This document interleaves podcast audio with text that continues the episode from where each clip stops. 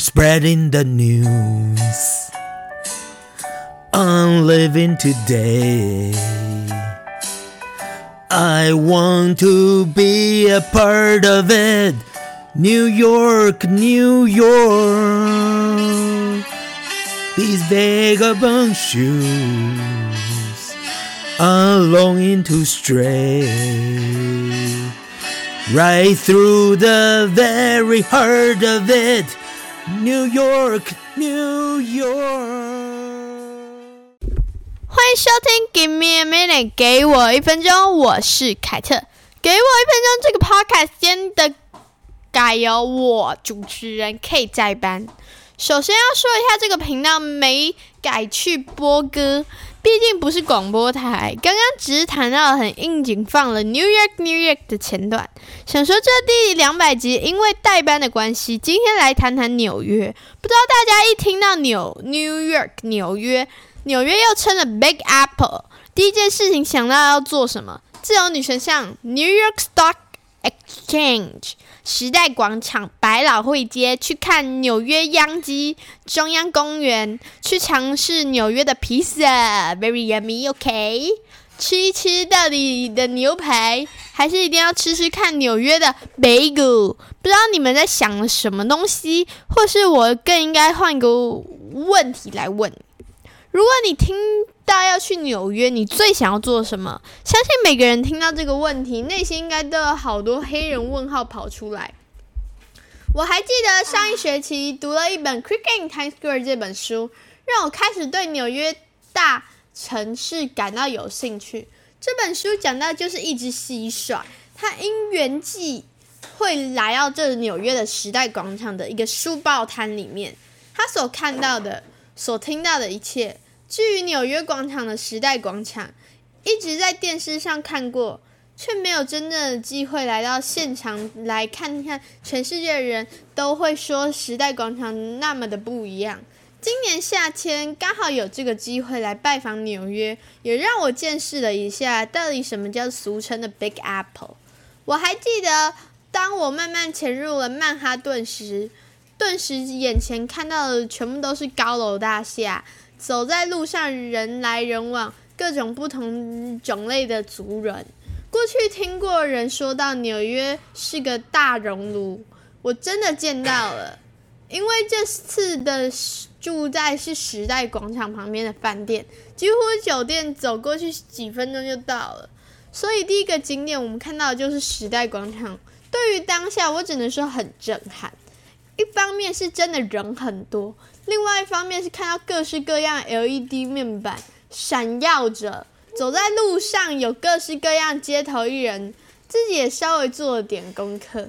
广场的一边叫时时代广场，另外一头叫达菲广场。时代广场位在四十二街百老汇跟第七大道交叉口。说真的。一开始是对于有那么多人会有点吓到，大家都有想要在这里拍照，我不免在这里争取自己拍照的机会。对于广场两边的商店，必逛的 Disney Store、Hershey's Chocolate World 跟 M&M 旗舰店，都是一定不能错过的。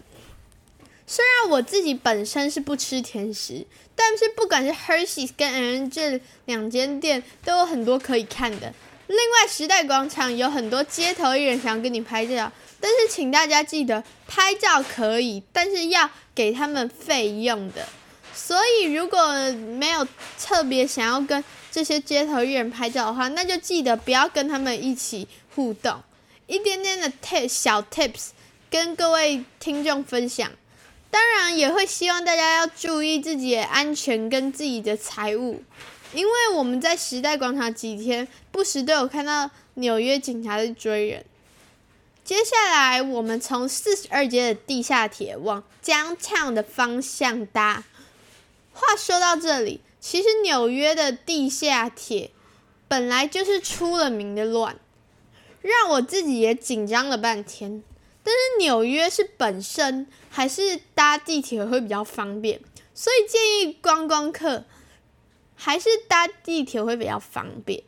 那要怎么搭地铁？因为单程票一次要三美元，如果用 Metro Card 的话，扣一次也要二点七五美元，所以很推荐，如果来一个礼拜的人可以买三十四元免费吃到饱的方案。如果用三美元去扣的话，只要搭满十二趟就划算了。特别是搭 bus 也是可以的。不要小看纽约这个城市，很多地方看起来很近，但是其实真的要去用两只脚走，每天可能也会，嗯，饭店都铁腿了。刚到了纽约地铁，其实让我蛮害怕的，因为这个习惯跟亚洲地铁不太一样。第一，到处的都是尿骚味；第二，流浪汉也不少。我们从四十二街搭着 C 线去 Downtown，过了几个站。Bolton Station 下车，一开始我们往 Wall Street 走去，在经过了路上，先看到了三一教堂，又看了华尔街跟 New York Stock Exchange，朝圣一下。继续往南走，你会碰到有名的华尔街女铜牛。如果想要跟铜牛拍照的人，肯定要尽快去排队。有时候看起来人很多。但是你要只要有耐心，肯定会排到队的。再往南走，我们走到了有名的 Battery Park，在这里我们准备搭渡轮去看纽约有名的自由女神像。目前只有一间渡轮公司的经在经营，所以不要买错票了。如果你有想要到自由女神像的皇冠去看，你一定要提早提早订票。我讲的一个月前就下定了，因为我们前一个礼拜才订，所以只能买到脚下的票。当然啦，脚下的金观台也很美的，只有只是没有机会去最上顶层，真的很残念。毕竟自由女神像看起来很赞，但是内部很挤，所以每天每天都有限制人数可以上去。在这里也要提醒大家，因为需要过安检，所以能够提早来最好。可能是因为夏天人真的很多，单单排安检的上船大概就花了一个小时的时间。另外再给大家一个小 tips，那就是去程的时候要记得坐在船的右边，回程的时候记得要坐在船的左边，这样你才会看到第一排自由女神像的风景。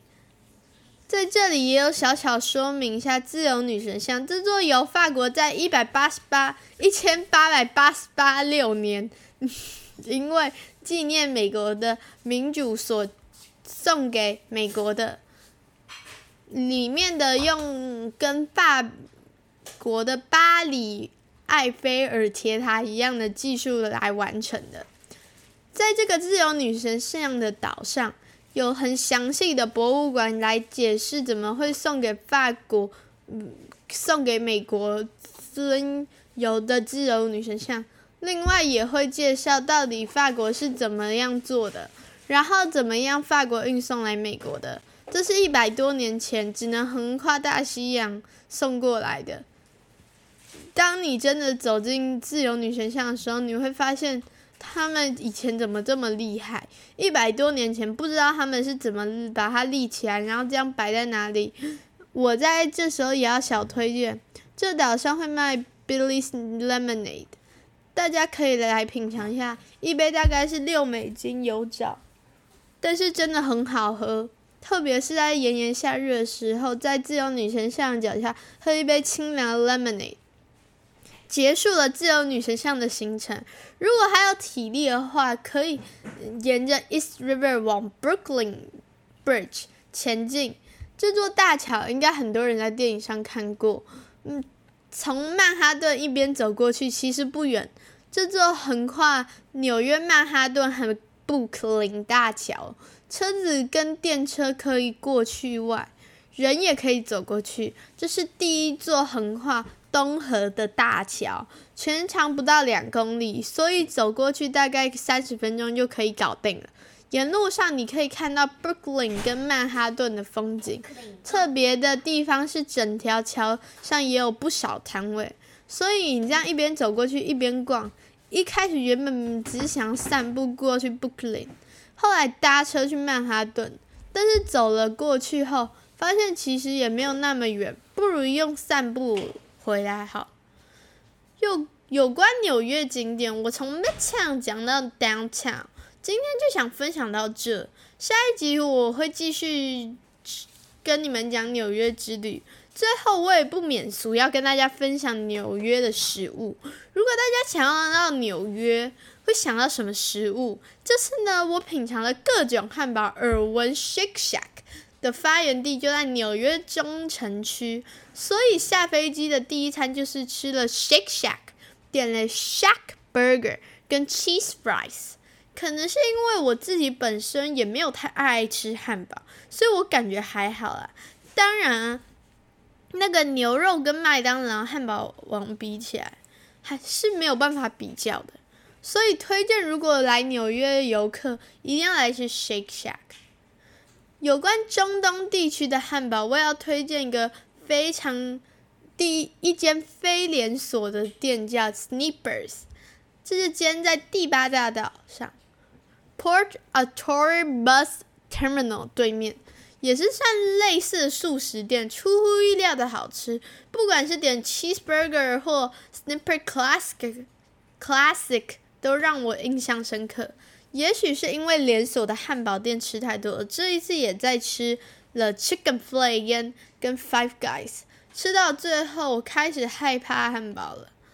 另外也要推荐纽约的披萨，大家应该是都去吃了纽约披萨，都是很大片那一种。一片看起来算比我的脸都还大，所以纽约客披萨就是要吃薄片的，然后大披萨。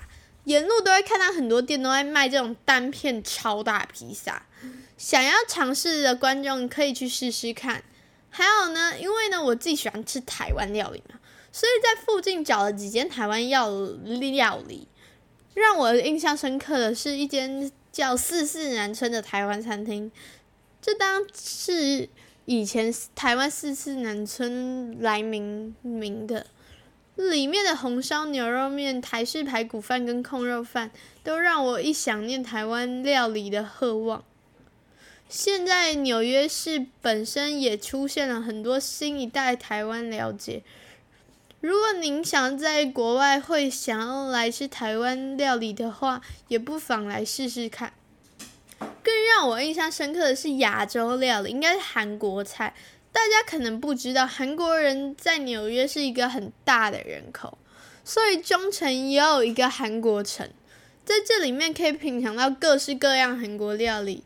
这里的韩国料理应该都是比较美国版的，所以不管是烤牛仔骨啊，也很也很好吃啊，还是石锅拌饭、海鲜饼都很。美味，但是在台湾吃到还是有点不同。不管怎样，毕竟大熔炉包含了各式各样的料理。如果喜欢美食的人，肯定不要错过在这里当地的美食。今天两第两百集代班就先到这里了，希望大家可以跟我走了一趟小纽约。下一集会继续介绍纽约和其他看的跟吃的。这里是 Give me a minute，给我一分钟，我们下次见，拜。